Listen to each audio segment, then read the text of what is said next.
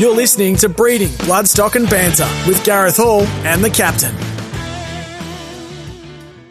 Hello, welcome to the Breeding Bloodstock and Banter podcast with the one and the only, the great, the captain, Guy Mulcaster, and I'm Gareth Hall. We're recording at seven o'clock on a Wednesday morning. Hello to you, Captain. Did this weekend or last weekend live up to your expectations? Great racing all around Australia, Gareth, Yes. and uh, and next week you'll be uh, we'll be joining each other. I'll be in England, so it'll be a different part of the day. It will be. So you're heading to England for the sales in the middle of our spring carnival. That's your that's dedication. Yeah, Saturday night I leave after the Caulfield Cup. Friday morning I'm back before the Cox Plate. So what's the main aim when you head to England on a Saturday? Uh, we've we're basically the catalogue's been out for nearly three weeks or so. We've got our time form information and uh, we've got a long list, and we'll see which horses get withdrawn, and then work out which horses we can purchase. So these tried horses that you're buying? Yes, they are. Yep. Do you think that we will be more active in their yearling sales instead of trying to buy these stays for big money? We'll try and take a punt and buy the, the staying yearlings in a way for our Melbourne Cups and Cox Plates. Yeah, there's a number of um, of people buying yearlings at, at this stage, and um, and a num- and a number of them have been successful. But you know, it's a slow burn. Your, your horses are giving away half a year before they start. Yep. to acclimatise to Australia and to get into the big races and that they have to be four and five years old. So you have to have a patient owner for that sort of job. Now, proven thoroughbreds, talking about um, size that had success there on the weekend, and why do we need to go overseas sometimes? We're, we're producing some terrific middle distance horses these days and sprinters, and they're they're coming from our Cox Plate champs and Savabeel, who, of course, produced I Wish Win, who was very good in, in the Everest to finish second. And uh, think about it, of course, by So You Think was successful for Joe Pride and proven thoroughbreds.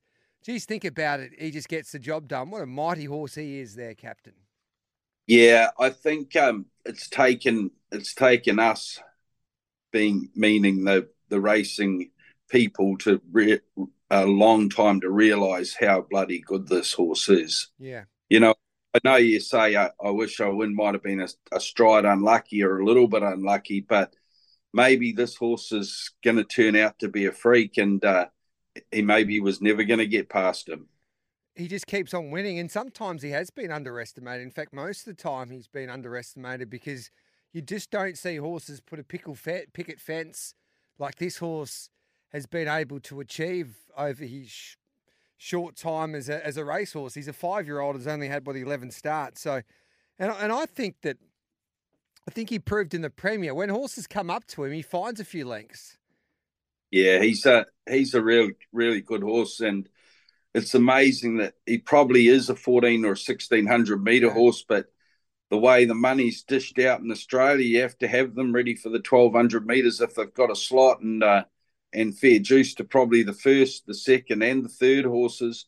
They were all trained to the minute to run the twelve hundred meters, where where where they probably look like they want to go further. Yeah, so well done to, to Joe Pride. Terrific training performances there with both his horses. Think about and also Private Eye, who who didn't have much luck. He was caught wide off the track from that barrier draw, and I wish I win. Just didn't get enough galloping room. Who knows if he would have defeated? Think about it, but um, when he got out, it was probably a little bit too late. I'd love to see these horses compete over fourteen hundred meters. I think that would be nearly their sweet spot there, guy. Well, wouldn't it be amazing if uh, if they had a 1200, 1400 and a 1600 meter race, all worth $20 million and, and the same horses competed and collected points? Yeah, that's a great idea. Why doesn't Peter V'landys think of that one? Uh, no, he hasn't rung me yet, Garrett. Don't they have a race like who won the Everest last year? Like the Giga Kick? Don't they have the Giga Kick over thirteen hundred meters on Golden Eagle Day? Yes, and they get points for that as well. Correct. So you you would imagine that you'll get some of the Everest horses that will go that way. Peter Moody's still weighing up whether he goes to a champion sprint or a champion's mile with I Wish I Win, or he sends him to the paddock. So that champion sprint, I think, is going to be a sensational race because your horse, the Kiwi, Imperatriz, will be lining up in that against some of the Everest horses. And also the Champions Mile on the same day and the Champion Stakes on the same day over 2,000 metres, where the horses that have run in the Golden Eagle come down to Melbourne and take on the horses that have run in the Cox Plate. For me, if I'm racing Victoria, and I know Moonee Valley and the MRC probably don't want, oh, the MRC wouldn't be too bothered, but I think that that final day at Flemington should be the biggest day in racing for the Spring Carnival. And and I, I think it's heading that way, Gareth. Yeah, like I would have the champion stakes worth five million. We'll try and get it to six million with a bonus for the Cox Plate. Um, and that's like that's what I would do. I think the champion stakes, and especially the champions mile and the Champions sprint, they've got all the ingredients because and it doesn't necessarily have to be about the prize money, but it's where the, the that that race meeting is situated. Yeah, and wouldn't it, you know, wouldn't it be good to have those races leading into the Hong Kong international races with bonuses on them? Yes, and that's all. If you have, and then there are where a chance to get some of the big weight for age superstars like the LeBron James with the racing game. If if you can have bonuses for a Cox Plate Champion Stakes into the Hong Kong race meeting, international meeting, then surely you should be able to attract some of the best horses from the Northern Hemisphere. Well, you know, even like Lucky Sweynesse and Golden 60, wouldn't it be great to yep. see them here? I had a chat chat to J Mac there yesterday on Giddy, I mean on on Giddy Up, and geez, he's bullish about Romantic Warrior. He loves his horse, and he's a he's a competitive beast, J Mac, and um, I think he's enjoying the knockers of Romantic Warrior at the moment because he he believes that he and Romantic Warrior can prove a point at the Valley on Saturday week. Your man J Mac, their guy. Well, he got off Fangirl on Saturday and went to the airport and came to Melbourne to ride him on Sunday morning. Yes. So that's dedication for you, and he's and he is pretty bullish. I know that. Um, talking about Fangirl, his daughter of Sebring, geez, when she gets a track like that, and the conditions and the profile of that race, I think suited her. When they didn't go overly quick, but she was just close enough and travelled on the bit. She's got an amazing turn of foot. Yeah, I think uh, fair juice to her, but I mean, all she saw was the back of Anamoe's ass all, all last yeah. year. So happy to see him go to the breeding barn. And maybe she's going to be half a length in front of him next year as well. Who? Fangirl? Yes. Yeah, well, straight to Anamoe. Yeah, well, there you go. There's a match made in heaven, isn't there? It is, but wonder if she'd really want to want to be with him. Um, bit of bad blood. Yeah. Bit of bad. Um, what did you make of Mister Brightside? Uh, he ran pretty good. He ran, you know, like he turns up every week, and he's yeah. had it. He had decent hard runs in Melbourne before he got to Sydney, but he'll be in the Cox Plate against Romantic Warrior, and it'll be fun to see. Can Fangirl beat them in in the Cox Plate? Um, she hasn't really tried two thousand meters. I think her last win was uh, up in that distance range was when she won a Group One at eighteen fifty. Yeah, so that'd be interesting. I think Nash has been booked to ride her, and I thought Kovalica was heading to the Cox Plate, but you decided to go where the money is, Guy. Unbelievable. So you're going to the Golden Eagle, dropping back to the fifteen hundred. Yeah, I think he just needs a barrier, really, Gareth. He's had 15 the other day, probably ran just about some of the best sectionals of the race. And uh, and everybody saw him in the straight. He, he powered past the heap of them, just gave away too much start. Who rides? They tell me Tommy Berry, I think's put his hand up. Oh, I think there'd be plenty of people put their hand up, but um, I'm sure that'll all come out in the wash. Okay, so can he win a, a Golden Eagle? Um, I think it, for 10 million reasons, you'll have yes. to say yes. I'm just back and to yes. From sorry, what was that, Captain? there's plenty of money come from as well. Yeah, so there should be. He's flying at the moment. He just hasn't had any luck in an Epsom and then a, then a King George. Just back to the Everest. If you have a look at the purchase prices for most of those gallopers competing in the Everest, you don't need too much money, guy. So your budget's only 150,000 this year for us. They're yeah, all I under, know. They're all under 200 these horses, racing for 20 million. That's right, but there's a lot of fifty, sixty, seventy thousand dollar horses out there, and not all of them are running in the Everest either. Yes, that's a very good point you make. But the Everest field was dominated by horses under two hundred, which is fact. Yeah, that, that might be that might be this year. Maybe next year it's different. Correct. Talking like a true bloodstock agent. what what about what about what about, a real real journalist who loves stirring up a little bit of whippy. Oh, I'm I'm just reporting the facts and I'm asking my expert for his opinion. Um, Griff, a trapeze artist, geez, he's come a long way. But in saying that, it, it no, like that was a Caulfield Guineas where Benny Melham stole it. Basically, you could have gone quicker in the middle stages, Captain.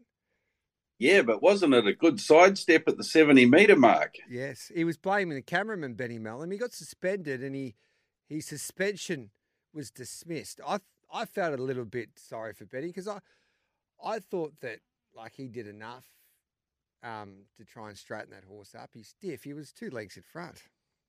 Yeah, it was actually it was actually quite good. Um, the media reporting on that that the fact that they didn't actually have a protest, where being a man on the street watching the race live, I thought there would be a protest. I thought it would be dismissed, but they still didn't have it. But uh, mm. yeah, I think that was fair juice. The right horse won the race and, and a great ride by Benny. I think sometimes with protests, we waste our time a little bit. As you pointed out, like the man on the street, oh, it's got to just to make them feel better for what, five or so minutes. We all know it's going to be dismissed. In fact, my belief is that the stewards have got a job and the stewards are professionals and experts in this field, they should call a protest if they think that a race should be decided in the stewards' room. Um, sometimes we do waste our time a little bit. Um, so Griff, trapeze artist, that's a big day for him.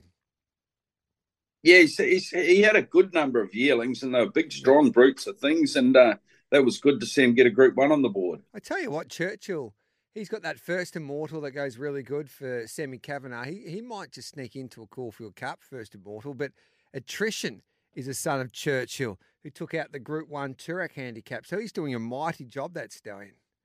Yeah, always looked a decent horse attrition though, didn't he? You know, and it was good to see Mitch Freedman get a Group One on the board. You know, he's he's battled along well, and he usually deals with cheaper horses, even though you said all the cheaper horses were in the Everest this year. That horse wasn't expensive attrition either, and he got a good group of owners into it, and good on him for getting Group One. Yeah, big day for Mitchy Freedman. We had a chat to him on Giddy Up this week, and you know, went like he, he's trained for nearly a decade, but when they get a good horse, there's still pressure eh, because they know it's a good horse, and they've got that that job to get a result with him.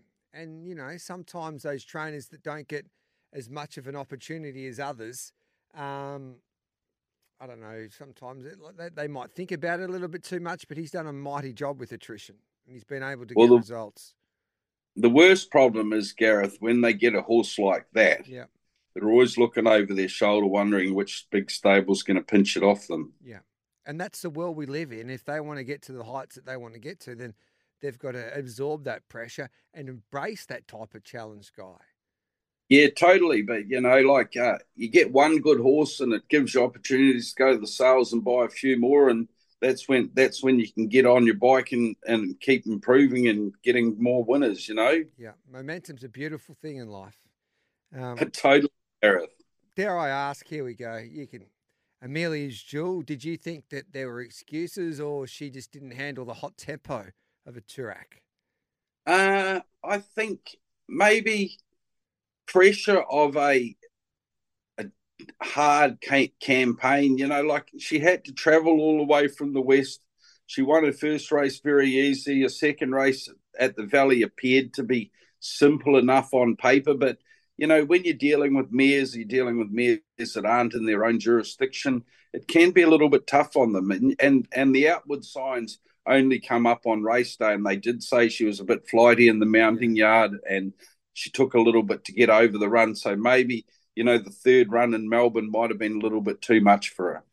There's a couple of issues with her for mine is that I've got a couple of good yard watchers that I talk to a little bit, and one who has watched her a lot in WA and said, Gareth, she was completely off the boil there on Saturday. You could not back her. She wasn't the Amelia's Jewel that he knew. And then she she just didn't she didn't give a yelp when she was released off that bridle from from Damian Lane. So, and she didn't eat up, and she wasn't herself, but she has bounced back a little, a little. So, I think the jury's out on her a little bit now to, to see whether she can bounce back. I think there was genuine excuses, um, but the blood's come back normal. So Simon Miller has yet to really get to the bottom of why she's she's a bit flat and why she was before that that race there in the Toorak. So they do they put the blinkers on her and, and drop back to a golden eagle and take her up that Hume Highway to Sydney? Um, time will tell. But she's by Siyouni as well. So Amelia's Jewel by that French side. What's their what's their best trips up in the, the northern northern hemisphere, guy? Does sixteen hundred oh, to- see them out? They're, they're totally versatile, Gareth. But I mean, you get a filly like Amelia's Jewel. If she goes home now and has a couple of weeks in the paddock, she'll come back and she'll just mop up those Perth races. Yeah. So you would go to Perth instead of the Golden well, Eagle. Well, it's it's I'm not I don't train the horse, I don't own the horse, but usually off the back of a of a poor run, it's hard to yeah. put the pieces back together in this environment when you're running against the best horses in Australasia. Yeah, it'll be interesting to see what happens. Let's take a quick break. This is the Breeding Bloodstock and Banter podcast with the Captain Guy Mulcaster, Gareth Hall, with you. On the other side of this, we'll have a chat about my favourite moment from the weekend, and it was from a horse that continues to deliver each and every spring. You're listening to Breeding, Bloodstock and Banter with Gareth Hall and the Captain. Welcome back to the Breeding, Bloodstock and Banter podcast with the one and the only, the Captain Guy Mulcaster, Gareth Hall with you. Do you know they had a, I think it was in Sydney, there was $31.5 million in prize money up for grabs. And in Melbourne, there was $6.8 million, around that anyway. So, and a lot of that money was the Everest $20 million, which is taken up by the slot holders, but there's still a massive difference with the prize money on offer in the two different jurisdictions there on the weekend. But for me, the highlight of the day, the moment that gave me goosebumps, guy, was in the Might and Power Stakes worth a million dollars at Caulfield. It was the performance of Alligator Blood. Now, we all know that Deny Knowledge was going to go out and try and break their hearts. And we all thought at some stage during that race that Alligator Blood might be vulnerable with his hot tempo over a mile and a quarter. But Timmy Clark, that was an 11 out of 10 ride. The ability to rate a horse leading up a field. But then Alligator Blood just blew them away, guy. That was the best performance that I've seen from him. And I agree with, I don't know if I agree with Gai fully, but Gai Waterhouse and Wayne Hawkes on this station both said that he deserves to be favourite now for the WS Cox Plate. You know, Gareth, it, a horse like alligator blood is a horse you dream of. Yeah, beauty. Can run just about any trip. He turns up every week. Timmy just has him rolling along wherever he's happy, pushes a button, says goodbye, smashes him. Couldn't believe he wasn't even money on Saturday. And I totally agree. Gets the gets the Moonee Valley. He'll sit in a good spot and he'll go when he wants to go. So you think he deserves to be favourite in the Cox Plate Alligator Blood? Well, he's won. I don't know. Has he won his last three or four or whatever in totally emphatic, yeah, fashion?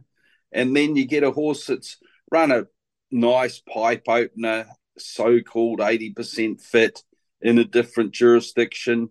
He's favourite. Alligator Blood's not. I know which one I'd be backing you could like he's a horse that this is why I love racing. Um, the story behind Alligator Blood, owned by Allan Endresz, or used to be anyway, with his family, and he's a colourful character to say the least. He's been he's bankrupt, of course, so he had to sell that horse to Gerry Harvey. Um, that that horse was with David Vandyke to, to start with. And David Vandyke's an inspiring story after he had his personal battles with drug addiction. And then he got his life back on track, and this was his first real great horse, Alligator Blood. Won a Magic Millions and lost the Magic Millions, um, and then was late for that race because the, the truck got broken down there on the highway. So he just got to the races, then got a positive swab. Then they s- appealed that positive swab, and it was upheld, so they got the prize money. Um, then had kissing spine, had an operation there, which usually is not good news for your thoroughbred. Then Gai Waterhouse and Adrian Bott have been able to do what they've been able to do with him. He won a Champions Mile last year. He had a minor setback before last year's Cox Plate, but under the circumstances, I thought his run was terrific. and then that change of ownerships. He was he wasn't allowed to race in some states at the start of last spring. It's truly a remarkable story that only racing can produce Guy Mulcaster. Well, it, it's all sets up very well for a Netflix program, really, Gareth. Doesn't it? And Allan Endresz would be fascinating, I, I, reckon.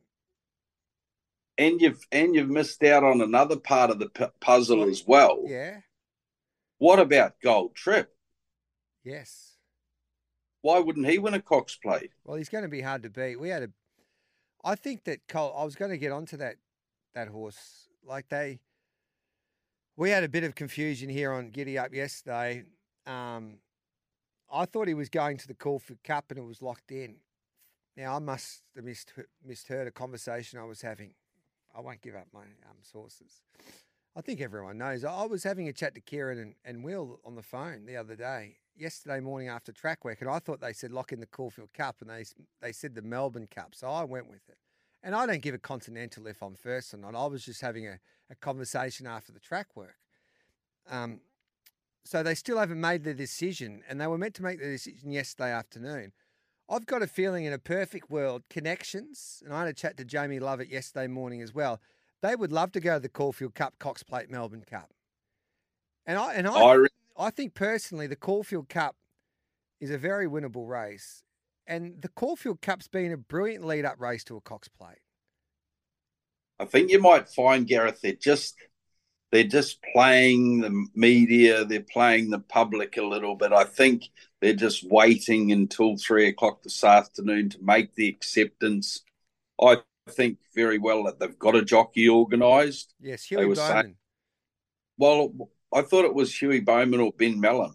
Okay, one of those two anyway. But why why wouldn't he win a Caulfield Cup? Have a week have a week wandering around the beach and come back and win the Cox Plate.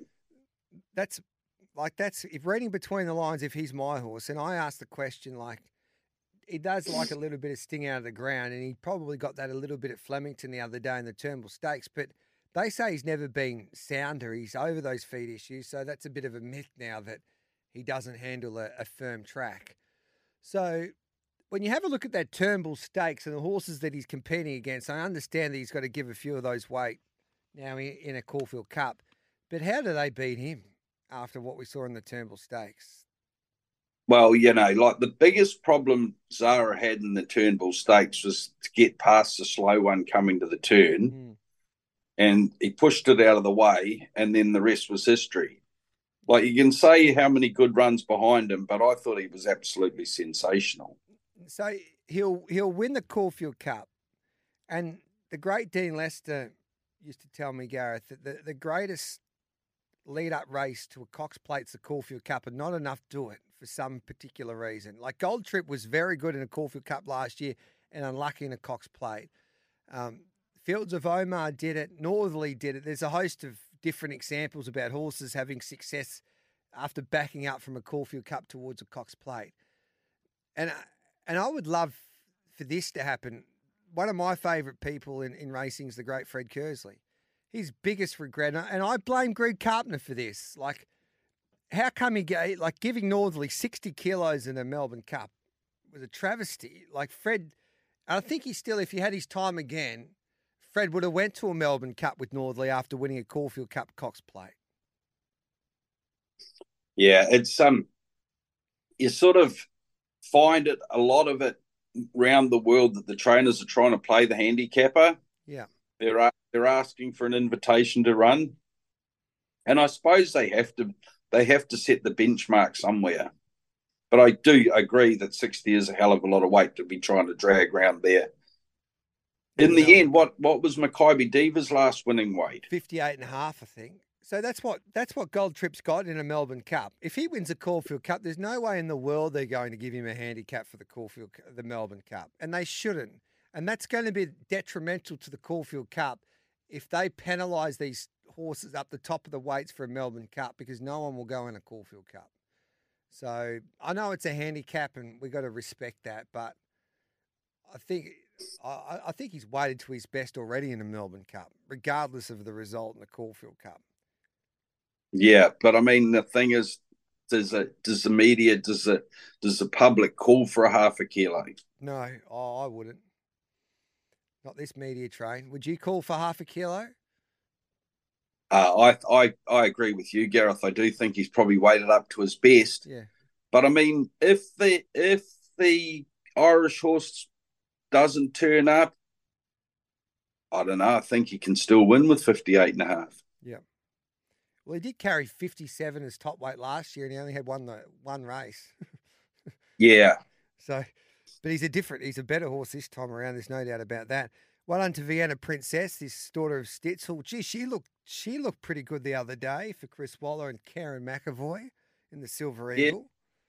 Yeah, yeah she's come through pretty well, Gareth. She was a, a, always a filly that had a good turn of foot and probably lacked the strength a little bit last year to run in the better races and finish well. But I thought her run was pretty good in the Silver Eagle. But big step up to Golden Eagle. Correct. Alan Sharrock. Tell us a little bit about Alan Sharrock. He's a superstar trainer and he's got a horse named after you that might be heading to the Melbourne Cup. Well, Alan Sharrock and I go back a hell of a yes. long time, Gary. That's why he's named this horse after you, ladies man. He he is one of the funniest buggers you'd ever meet. and uh, when I worked a bloodstock agent at New Zealand Bloodstock, I used to go down and visit Alan, Alan in the uh, in the Naki. Yeah. And we'd go for a little drive, and we it's called Round the Mountain and there's about six pubs around the mountain. And if you've been out with those Sharrock boys, you're not worth you're not don't have to worry about having a late dinner or anything. You're just straight in bed when you get home. So, ladies, man, hopefully eh, they, they tell me the Kiwis this will be competitive in a Melbourne Cup. So he was too strong in the Livamol Classic there, the Group One on Saturday. Well done to Matty Dale with the front page. Geez, he's a the ill-fated Magnus. We lost him recently, but um, the the Kosciuszko winner front page is a he, like a horse side by Magnus deserves to be the king of the the the mountain of the Kosciuszko, really, doesn't he? Like he's as tough as old boots. Yeah, that race was over in one stride, though, Gareth, wasn't it? Yep, yep. Tyler Schiller, I like him as a hoop. yeah, well, he's got all the hair and that going. I'm sure he goes all right. Yep. Well done to I am, I'm, I am me was impressive. The daughter of I am invincible. She got her conditions there on Saturday with that really firm track there at um, Randwick. And as Fura, I think she might head towards a Winterbottom now to try and win her Group One. She was devastating in that Schillaci. She deserves to win a Group One, that mare, by flying Artie. Well, you know, like Uncommon James served it up to her, and she she basically just wandered off and won the race as she liked. Yeah. But going back to that, I am me. Mm. The second horse has come out of restricted grades, Airman, and he looks like a bloody decent horse. I'm sure Wayne Hawkes would have spoken to you about him on your show the other day. Yeah. I tell you, the horse to follow out of that race clearly, and I, I think they're going to the Manikato with her, and she won the Manikato last year and she's at a big price with Bet three six five. Is that Bella Nipotina? Like wide gate, firm track, totally against her on, on Saturday, and she like that was the run of the race for mine. Keep stepping up, Gareth. Keep she stepping does. up. Always returns pretty good run, and always use your decent price. She's my black booker. Um, talking about black books, I'm talking through my pocket here, which I usually don't do, guy. Tom Kitten I don't know how he got that far back from that that gate. Um, Rap. Attack was too strong, but geez, Tom Kitten, eighteen hundred meter start, he draws thrown his last. Like, yeah, um, probably has really got the pedigree to suggest he'll get much further, but some horses do. Yeah, but he was like he had no right to keep on coming like he did the other day. Uh, but Rap Attack, Gai Waterhouse and Adrian Bott, and I was having a chat to a few people about this the other day. Is that Wide gates, they still go forward, Guy, where some stables always go back. They put their horses in the first four, so they haven't got the excuses of um, relying on tempo and the like. Um, they make their own luck on speed and they take luck out of the equation. And Rap Attack's a perfect example. Yeah, well, you know, you know when there's a Waterhouse spot horse in the race, that there's going to be tempo on. and you can either go and serve it up to them to your own detriment, or you hope they come back. And most of the time they don't. But um, you know, like I think it, I think it, it makes for good racing if you're going to have plenty of pace on. Totally agree, and I think that we might have found the Thousand Guineas winner on Saturday as well, Arctic Glamour. She'll be mighty hard to beat the end of the spring at Caulfield. She's got a lovely Mm. action and a turn of foot guy.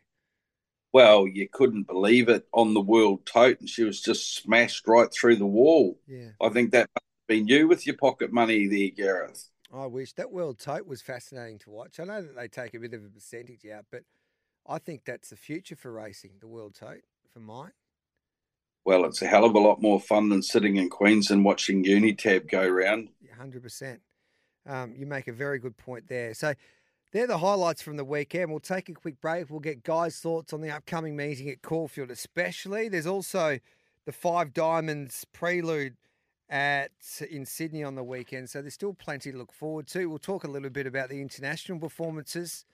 Geez, Aidan O'Brien and Ryan Moore. I don't think I've ever seen them in one season come out with some big time quotes like they have with a host of their different thoroughbreds.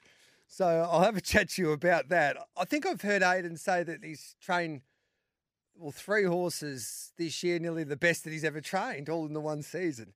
Um, and we've got the captain's questions. And I tell you what, Captain, our emails are just there.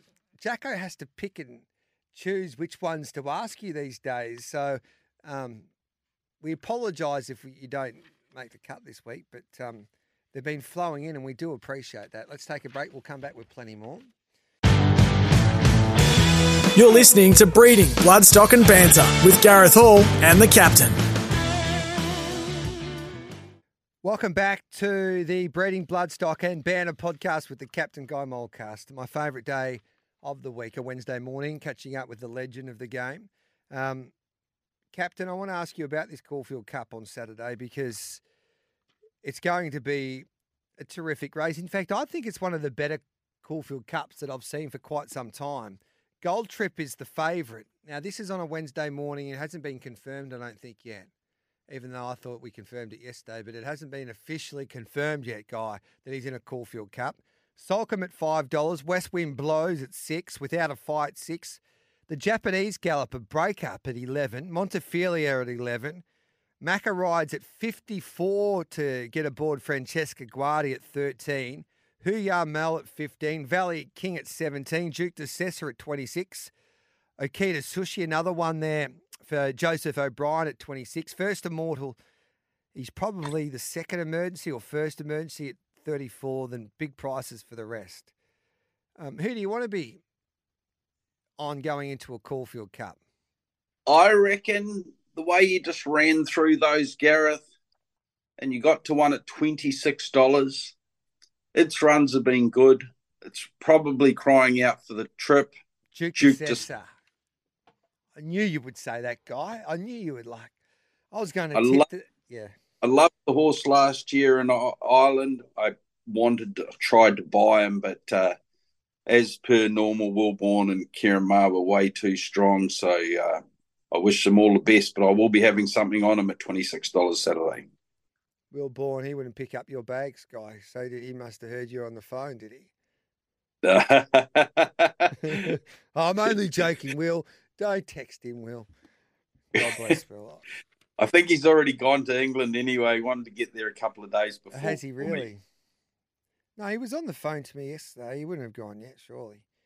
Um, Was he he- Not on the show. he's great mates with Sheikh Fahad, isn't he? He's like their best mates these days. Sheikh Fahad puts on pretty good parties and Will likes going Oh, there. okay. Um, we'll have to get Sheikh Fahad on this show. Now, so the Caulfield Cup, so Duke de Sessa each way. What do you, from a breeding point of view, I, it doesn't really matter to us, um, us racing fans, and that with the thousand guineas at the end of the spring. Like, I was talking to Racing Victoria the other day. They had a meeting, they brought in the media.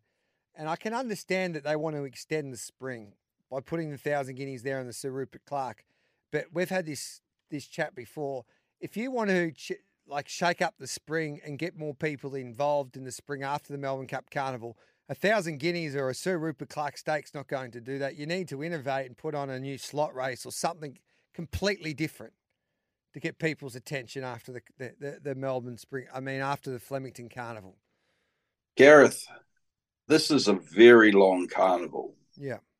Full stop. Mm-hmm. So people have got to, only got X amount of money to spend. There's only so many times they want to go to the races.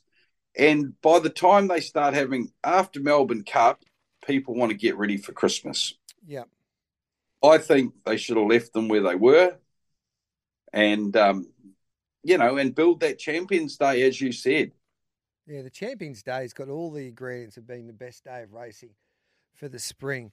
So looking forward to Caulfield Cup Day. We've got the Five Diamonds Prelude, the Big Dance Wild Card. So it's a pretty handy meeting still there at, in Sydney on Saturday. From an international point of view, Aidan O'Brien says we, of course, at Ballydoyle and Coolmore, have never had a horse like this in reference to justify Colt City of Troy, who took out the Dewhurst Stakes in emphatic fashion. Aidan O'Brien, in fact, said like that they've never really got the to the bottom of City of Troy, which is unlike any other horse at Ballydoyle as they gallop up that, that hill there at Ballydoyle. He, he's indicated in that interview, usually you get to see the horses like they've had enough, but not this fella by Justify. He's a machine guy. Uh, yeah, he's, he's taken all before him as a two year old, and I really look forward to seeing him. He should be better at three, and I'd say he would be. But I mean, haven't they had an amazing year with him and Paddington and horses like that? They've had a continuous, you know, so it, has been a really good year for Coolmore and uh, Aidan O'Brien. Yes, and they've been had they've as I said they've had a couple of big statements this year. Even Ryan Moore, as we found out in Australia, and I think that's just Ryan Moore is shy, but he's even been really, um, what's the word I'm looking for? He's made a couple of big statements with the quality of thoroughbred that he's been riding for Ballydoyle this year. So they might just have a crop that's just one out of the box this this season. I think a fair few of those horses will end up going to the Breeders' Cup as well. Gareth should be a pretty bloody good meeting. I'd love to go to a Breeders' Cup. It's just at the wrong time of the year for us Australians, really. Well, why don't we just get SEN to put a private jet on for us and we'll whiz over there and whiz back? Yeah, well, that's a good idea. I'll see what I can do. Um, do we take. Oh. No, Blue Point. Is he made it to America, Blue Point, the progeny there? He had a run. He had a runner in Canada. He just said so. He might come. Um, Yankee Rose, of course. He left back though, won't he? Yeah, yeah. Yankee Rose, the horse that finished place in a Cox Plate, who is now a, a broodmare in Japan, has produced this filly, a once in a lifetime filly by the name of Liberty Island, who joined the likes of Almond Eye, winning Japan's Triple Tiara after winning the Group One. I think it's the Shuka Sho there on the weekend. Um, maybe we see her clash now with Equinox in a Japan Cup. Wouldn't that be something else, Guy? It would, but you don't. It wouldn't be a hell of a lot of fun waking up in the morning knowing you have to go and take Equinox on, would it? No, but you got to be up for the challenge. You never know. you got to put the gloves on. Um, Sarah Des, which is a daughter of Astern, an underrated stallion for minor Stern, um, will head to the Magic Millions virtual sale and uh, she looks like she could be a breeding proposition. Could she still even race? I don't know why they're selling her, but um, the virtual sale. There's a sale nearly every day these days in the in the world that we live in, Guy. Yeah, it's interesting though, isn't it? You know, like it only it only they only have to get a bit of video footage and a pedigree page and whack it on the internet and away you go. So it's you know it's pretty good, and all the sales companies seem to be doing it, and keeps everybody interested. There's one getting sold in New Zealand on Gavel House Plus today, and that one you just yep. mentioned. I'm sure Inglis will have another one next week. So all all plays out pretty well for the virtual sales. And this week, I wanted to touch on this towards the back end of the show. In fact, we might take a break and then we'll come back with Jackson France and his questions. We'll also touch on the passing of Vegas Showgirl, which was the mother of one of the greatest of all time in Winx. We'll take a break and come back with plenty more. You're listening to Breeding, Bloodstock and Banter with Gareth Hall and the Captain. Welcome back to the Breeding, Bloodstock and Banter podcast with the one and the only, the Captain Guy Mulcaster Gareth Hall with you. Jackson Francis about to join us, but we lost Vegas Showgirl, the Dam of Winx, this week, Guy. What a superstar she was. An absolute darling. Yeah, it's a sad time for passing of her, but I mean, for uh, for John Camilleri, he's lucky enough to have a couple of daughters of of the great show uh, Vegas showgirl. So the um, the family line runs on, and Winx has got that filly to sell at Easter next year as well. Yeah, so she passed away peacefully on Sunday morning, and what a legacy she will leave, producing um, what many say was de- definitely the greatest of our generation and the modern era. Um, and you know her pretty well. Um, Winx, yeah, yep. So, um, yeah, and she not only produced Winx, she was never going to produce another horse like a Winx, but um, her other progeny, and we're we're seeing them now, are well above average guy. Yeah, definitely, and uh, you know it's it's a beautiful family, and I'm sure it's just going to keep flowing on. What about Jackson France? All right, now he's he's in his early twenties. He produces this podcast, My Show and Giddy Up. He's he's become a man of he's he's he's a bit of an entrepreneur as well. He, like he's starting to breed horses and the like. But it's the middle of the, the spring carnival guy, and he's about to join us. I just need to get your opinion on this because it's hard to really talk to the younger generation without upsetting them these days. So you got to really, you know, tread warily.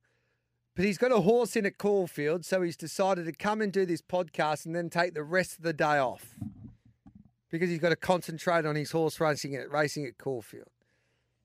Yeah, but Gareth, you know, like it's like when you get up on Saturday morning, you've got excitement about the yeah. races. You get, get in there, you have your big greasy breakfast, you have a couple of schooners, you head out to the track, couple of and darts. It takes, and it takes a whole day. You have to get in in, in the in the motion of it, you know. So what race is Jackson in today? Hello, Jackson France, the son of Blue Point. Good morning. morning, Gareth. Morning, Captain. Um, yeah, Oracle's son, Philip Stokes, goes around in race six at Caulfield. So I think you can run a big race. It's around seventeen dollars with Bet three six five, back up to the eleven hundredth and uh, meters, and John McNeil uh, take the ride.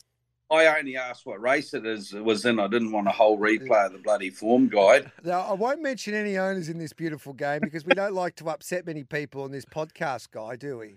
I won't mention any owners, but I just give Jackson the microphone for one minute and he goes yeah. off, and you hear maybe 15 minutes later he's back. Old mate Jacko, old mate Jacko's got his own set of colours. All right. So we've yeah. got a few horses in our syndicate with Giddy Up. So he, he gets these horses, gets his mates into them, and I don't know what percentage he keeps, but under the one circumstance that we have to race in his colours. So he's got horses with his colours everywhere you get, everywhere you go, and he's the smallest shareholder in it.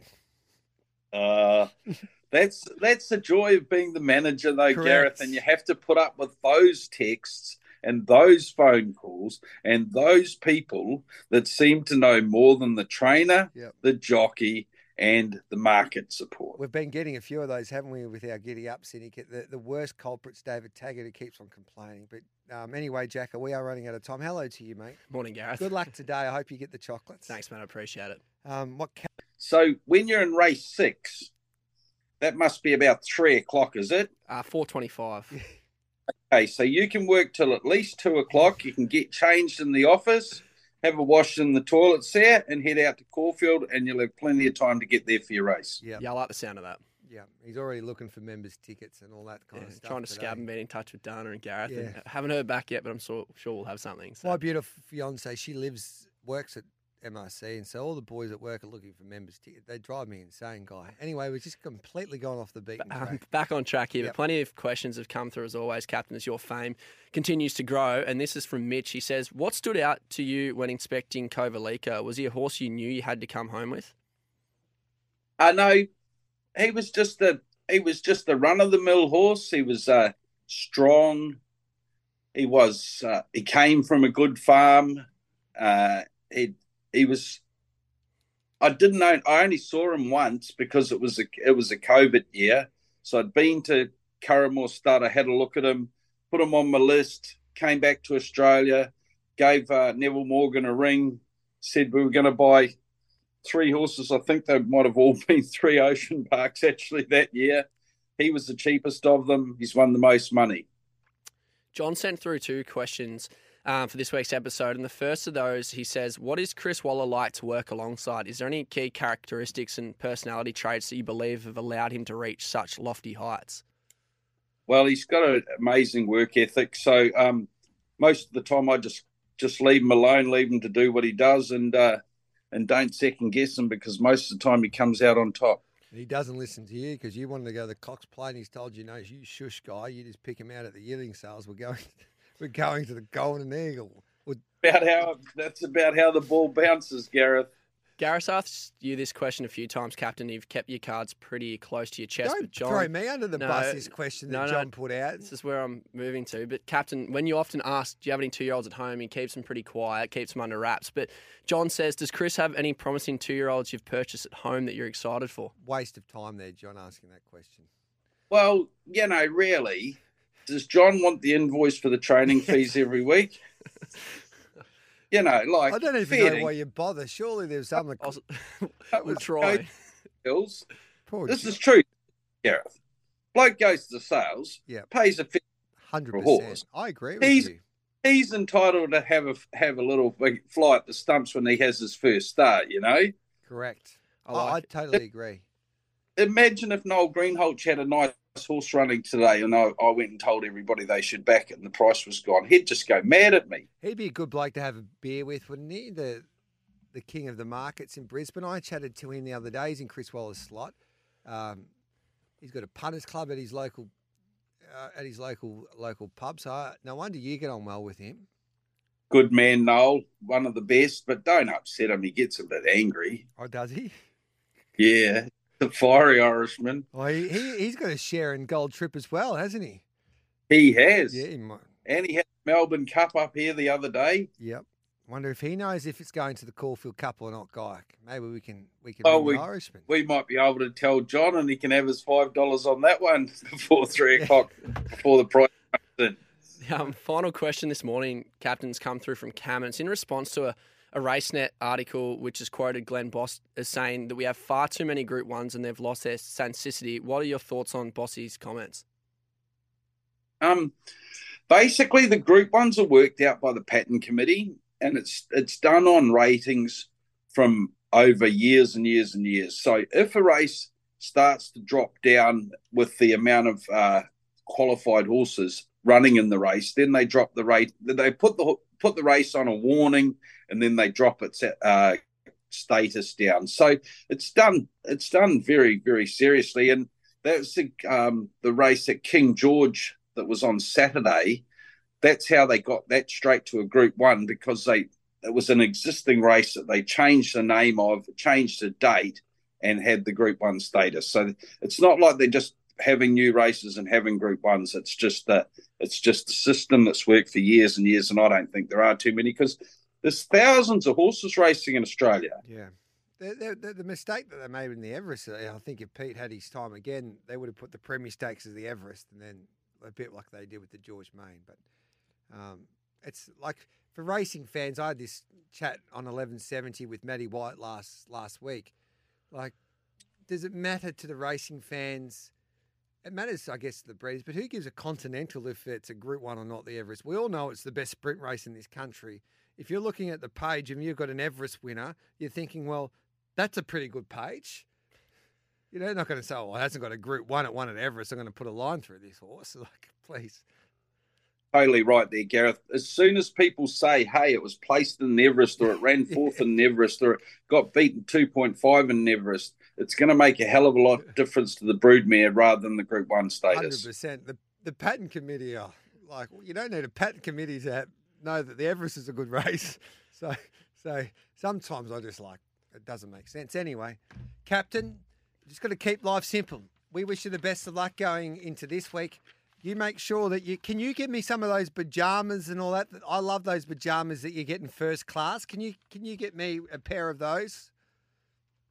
Yeah, well, it's going to be a bit like that Flemington story from last week. I'm going to get turfed out as soon as I turn left instead of turning right when I go in the doors, Gareth. So I don't know about I'm that. sure they have some. Um, I think they have some little flip flops down in in uh, economy that I'll be able to bring back for you. They're like about ten cents each, made in China. When you're on when you're on the quick backup, you can't afford to be an economy. You need to keep like you, you need to get your sleep.